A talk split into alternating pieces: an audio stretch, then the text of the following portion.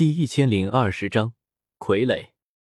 丹塔两位巨头细细打量着这一群人，实在是这群人太强了，光是尊者就有足足五位之多。这种恐怖的实力，他们丹塔也拿不出来。整个中州，唯有魂殿一家能拿出这么多尊者吧？而更重要的是，这五位尊者居然似乎都不是领头之人，领头的。似乎是人群中那位身穿紫衣的少女，容颜倾城，被几位尊者众星拱月。多谢道友出手相助，不知道友如何称呼？玄一小心询问道，弄不清对方的来头。我叫薰儿。薰儿神色淡然，多谢的话就不用说了，你回去告诉那兰叶就行，让他记我一个恩情。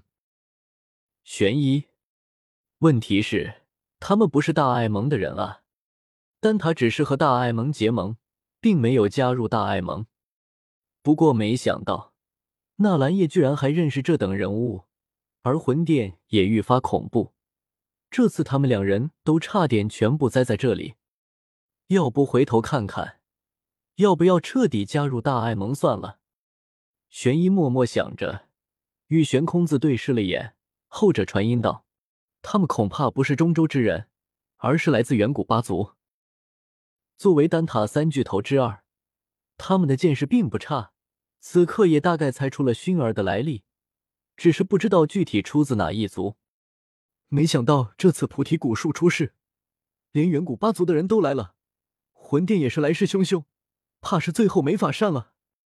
两位巨头感慨，林泉目光落在菩提古树身上，满脸激动。小姐，菩提古树就在那里，我们快过去吧。薰儿点点头，带着古族一群人便往那边飞去。二巨头见状，忍不住又提醒道：“薰儿姑娘，那菩提古树有些古怪，可以迷人心智，你们要小心呀。”这其实就是所谓的菩提古树一顿悟。薰儿不以为意的笑了笑。渡者会在菩提古树中的幻境中历经种种，若是能够从幻境中挣脱出来，便能大彻大悟，视为顿悟。二巨头微微一愣，原来菩提古树的顿悟就是指这个。他们二人之前也陷入过菩提古树的幻境之中，似乎确实与寻常的幻境的不同。只可惜，他们二人并非依靠自己的力量。从幻境中挣扎出来的，而是被外力惊醒，远远不算是大彻大悟。不过如今没了魂殿在旁埋伏，哪怕再陷入幻境中，似乎也并不危险。玄空子和玄一心中又升起了想法，他们来此为的不就是机缘吗？当下，古族便分出一半人来到菩提古树下，陷入幻境之中。而剩下一半人则在旁警戒，丹塔二巨头也站不住了。他们学着古族的做法，一位巨头来到菩提古树下顿悟，另一人则在旁护法。那些逃走的魂殿众人，此刻也在一处山谷中停下脚步，聚集在一起。七天尊心中不舍，忍不住问魂清圣者：“副殿主，有您在，我们为什么要逃走？”古族就算再厉害，他们也没有来斗圣，而且不需要您出手，以我们几人之力，也可以对付古族这次来的人。那可是菩提古树，就这么白白拱手让给古族，七天尊如何能甘心？他还想靠菩提古树的机缘晋升斗圣。魂清扫了一眼七天尊，冷冷说道：“你在教我做事？”去天尊浑身一颤。一股寒意直冲天灵盖，慌忙下拜：“属下不敢。”哼！魂清冷笑一声：“菩提古树要是就这么一点本事，怎么可能从远古时期一直活到现在？早就不知道被哪个斗圣挖回去，种在花盆里了。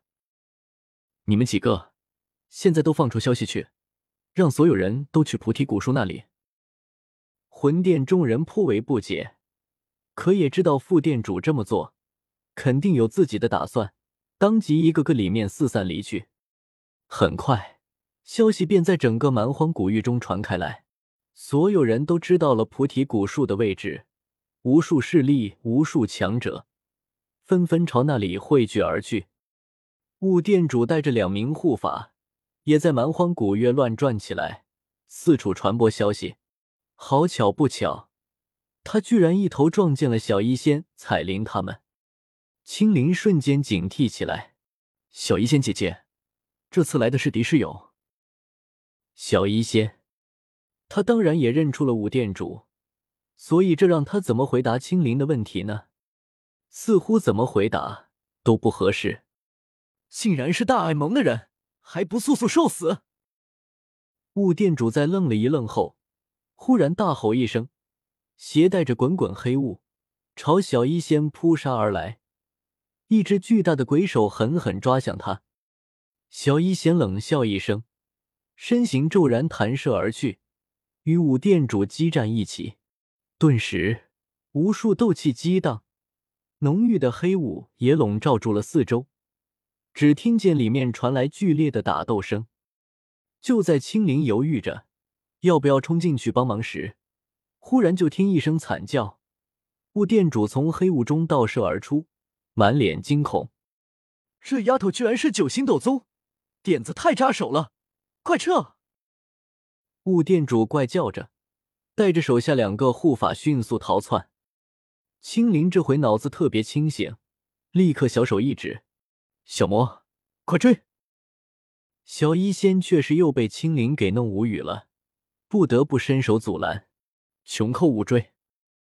哎，青灵头上缓缓冒出一个问号：这次来的不是敌人吗？怎么又不能追了？小医仙板着脸：“你长大就知道了。”五，青灵感觉大人的世界好复杂。小医仙扭头看向彩铃，沉声说道：“菩提古树的具体位置已经确定了，不过似乎有些问题。这个消息是有人故意散布出去的。你问问纳兰叶，看现在怎么办。”小医仙也有联系纳兰叶的秘法，可只能传递一些简单的信号，没法进行复杂的沟通。彩铃点点头，灵魂力量沉入体内，来到另一边，将情况传递过去。菩提古树，魂殿埋伏。天火小世界内，我满脸疑惑。我记得以前是没有过这件事情的，没想到如今居然变成这样。难道是因为那些傀儡？细细回想了下，我记起来。